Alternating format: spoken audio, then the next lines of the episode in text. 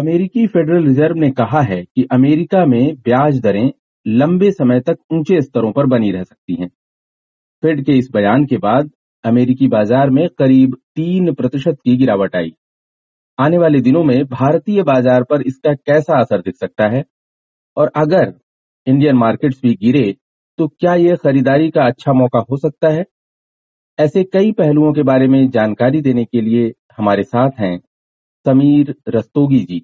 जो Saksham wealth private limited के director हैं। समीर जी, आपसे पहले तो हम ये जानना चाहेंगे कि शुक्रवार को जैक्सन होल सिंपोजियम में अमेरिकी फेडरल रिज़र्व के चेयरमैन जेरोम पॉवेल ने जो कुछ कहा है, उसका क्या मतलब निकाला जाए? नमस्कार, अखिलेश जी।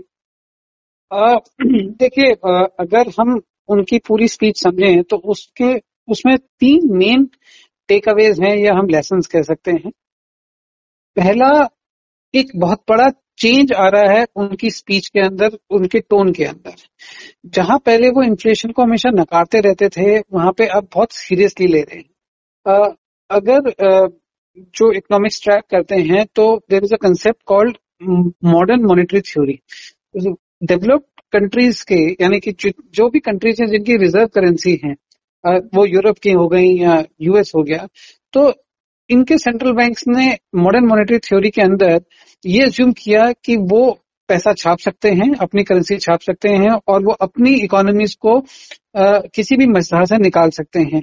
आ, दुनिया से उनको कोई लेना देना नहीं लेकिन उनकी अपनी इकोनॉमी बची रहेगी। लेकिन अब इनडायरेक्टली वो ये एडमिट कर रहे हैं कि मॉडर्न मॉनेटरी थ्योरी जिसके अंदर लार्ज स्केल प्रिंटिंग हुई है वो भी सही तरीका नहीं है जिसकी वजह से इन्फ्लेशन ज़्यादा आया। तो कहीं ना कहीं पॉल वॉलकर की इकोनॉमिक्स जो कि कन्वेंशनल इकोनॉमिक्स थी नाइनटीन सेवेंटीज को उसको वो इम्पोर्टेंस दे के आज की डेट में थोड़ा सा उन्होंने in a very subtle manner U turn लेने की कोशिश कर दी है और वापस मॉडर्न मॉनेटरी थ्योरी से निकल के कन्वेंशनल कीन्जियन इकोनॉमिक्स की तरफ़ आ रहे हैं।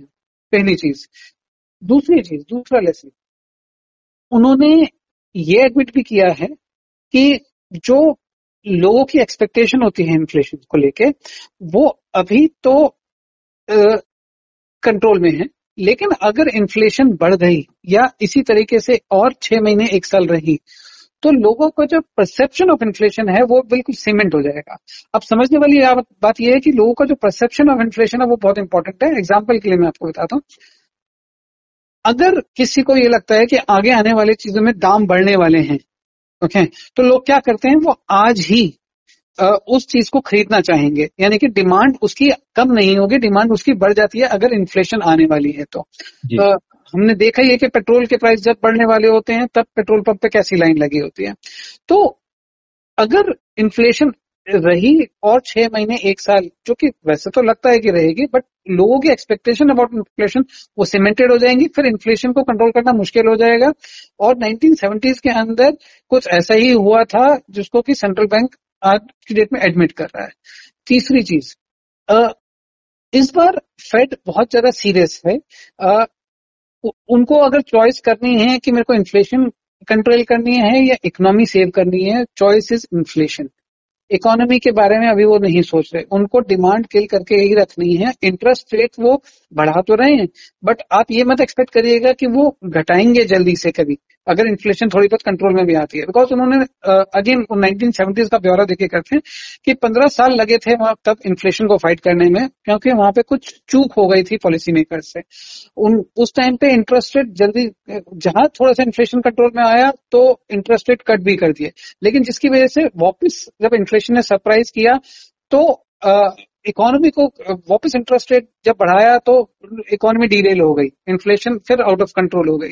तो ये चीज़ वो नहीं करना चाहते। वो कहते हैं कि we will just be at the task until it is done which means कि अभी इंटरेस्ट रेट बढ़ा रहे हैं they will do whatever but ये ज़रूर है कि इंटरेस्ट रेट अभी घटाएँगे जल्दी से नहीं। जी। इसका मतलब वो लंबे समय तक ऊँचे स्तरों पर बनाए रखेंगे इंटरेस्ट रेट वो जो कहा पॉवेल ने, उसके चलते जो है वहाँ डॉलर में और मजबूती दिखी गोल्ड फिसल गया और अमेरिकी बाज़ार भी गिर गया। तो क्या सोमवार को भारतीय बाज़ार में भी इसका कुछ असर दिख सकता है? ऐसी ही गिरावट आ सकती है? वाजिब है बिल्कुल, क्योंकि देखिए जब इंटरेस्ट रेट बढ़ेगा, पहली बात डॉलर भी बढ़ गया है तो कहीं ना कहीं एफआईआई का कुछ टाइम के लिए हो सकता है नेगेटिव फ्लो आउटफ्लो शुरू हो जाए इंडियन मार्केट से कुछ कुछ समय के लिए। जो जो पैसा वापस आना शुरू हो गया।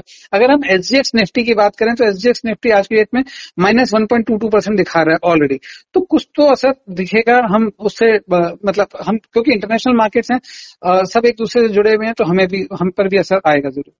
जी। पिछले हफ़्ते में निफ्टी जो है एक सौ निन्यानवे अंकों के वीकली लॉस के साथ बंद हुआ था और अब फ्राइडे को जेरोम पावेल का जो बयान आ गया। और जो एफआईआई थे, वो अगस्त में उन्होंने अट्ठारह हज़ार करोड़ की जो है नेट परचेज की है। लेकिन अब नए सिनोरियो में जो आप कह रहे हैं कि मार्केट में गिरावट आ सकती है तो ये दौर कुछ लंबा थे सकता है या वीकनेस टेम्परेरी होगी? देखिए जब तक इंटरेस्ट रेट को लेके फेड हॉकिश रहेगा तब तक मार्केट चौपी रहेंगी ओके अब ये चौपीनेस इंटरनेशनल रहेगी। मैं ये मान के चलता हूँ कि इंडिया के अंदर ये फिर भी शायद शॉर्ट टर्म रहेगा बट यूएस के अंदर थोड़ा सा लॉन्ग टर्म चलेगा। जब हम शॉर्ट टर्म की बात करते हैं हो सकता है इंडिया के अंदर छह महीने चले बट यूएस के अंदर मुझे लगता है एक से दो साल भी चल सकता है।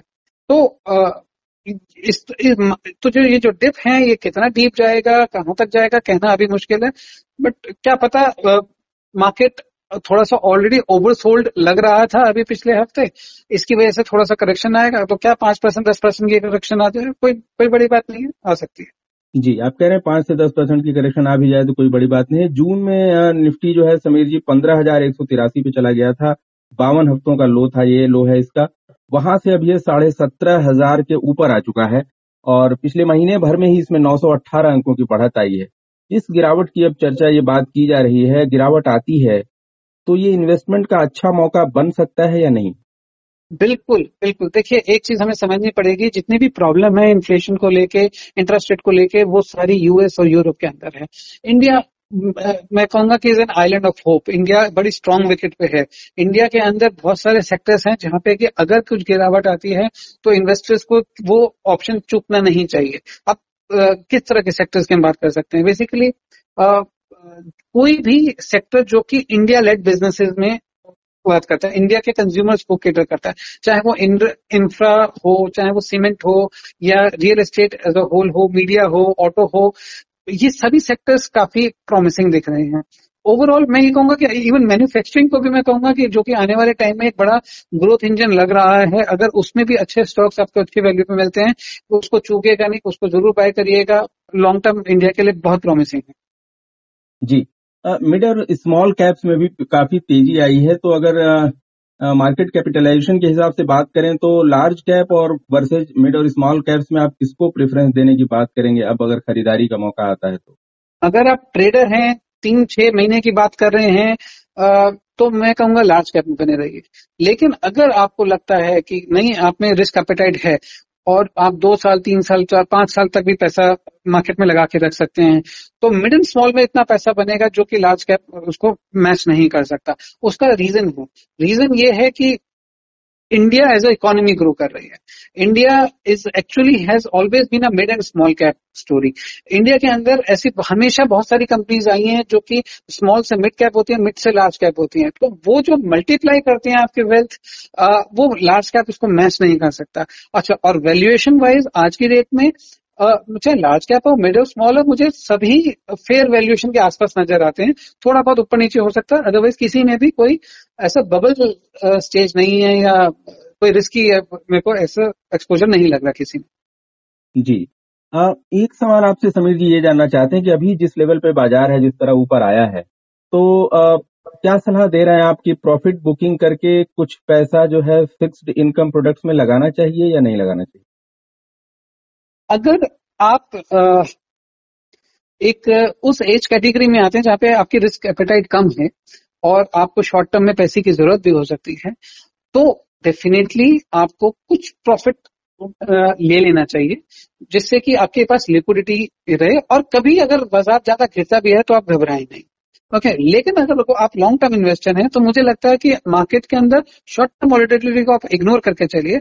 आपका मार्केट बिल्कुल सही ट्रैक पे है और पैसा बना के देगा जी समीर जी आपने कहा कि अमेरिकी फेडरल रिज़र्व ने जो आ, उनकी ओर से जो जेरोम पावेल की ओर से जो बयान आया है और जिस तरह वो इंटरेस्ट रेट को लेकर बातें कर रहे हैं उससे आने वाले दिनों में भी बाज़ार में उतार चढ़ाव बना रहेगा। लेकिन आप कह रहे हैं कि खरीदारी के अच्छे मौके भी आएँगे क्योंकि भारतीय बाज़ार को आपने आइलैंड ऑफ़ होप कहा।